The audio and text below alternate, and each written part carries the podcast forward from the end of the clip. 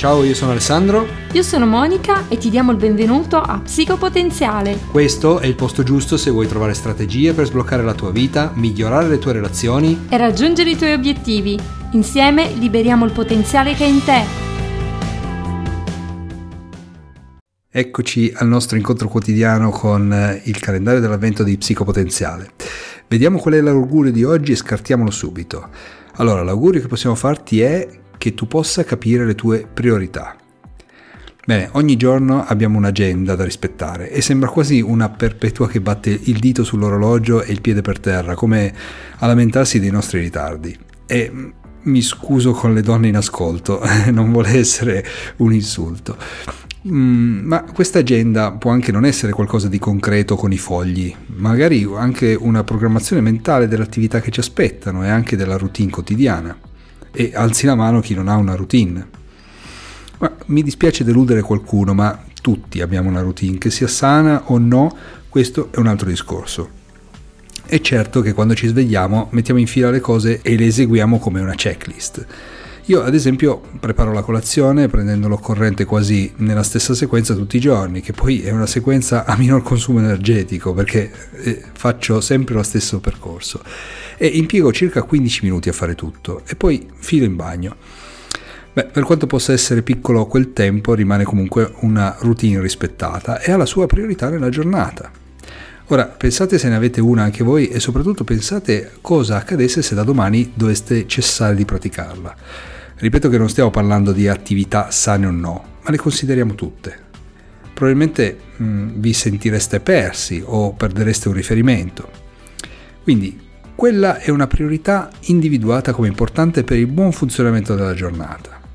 Ora estendiamo il campo d'azione tornando alla nostra agenda virtuale, quella che dicevamo all'inizio quella che ci chiede di fare tante cose, ma a cui non abbiamo eh, però associato un indicatore di importanza. Sono tante cose da fare.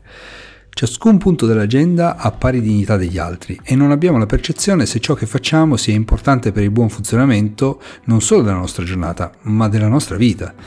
Capiamo dunque la differenza tra ciò che è funzionale e ciò che non lo è per noi. Se lasciamo che l'agenda si riempia in automatico e in modo casuale, lentamente perderemo il controllo venendo travolti dalle cose da fare. Quindi ci sono due aspetti da considerare.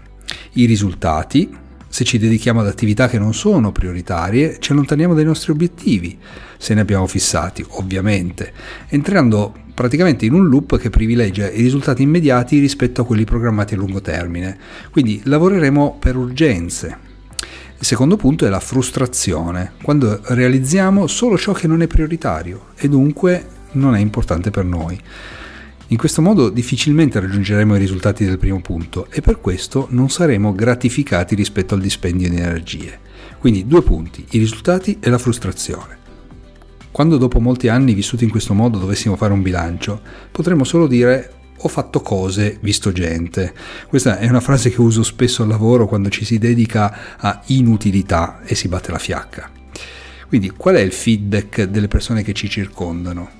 Mm, nonostante siamo presi dalle mille attività, rimarremo quelli che combinano poco, quelli che non realizzano nulla. Quindi vediamo quale sia l'importanza di avere delle priorità?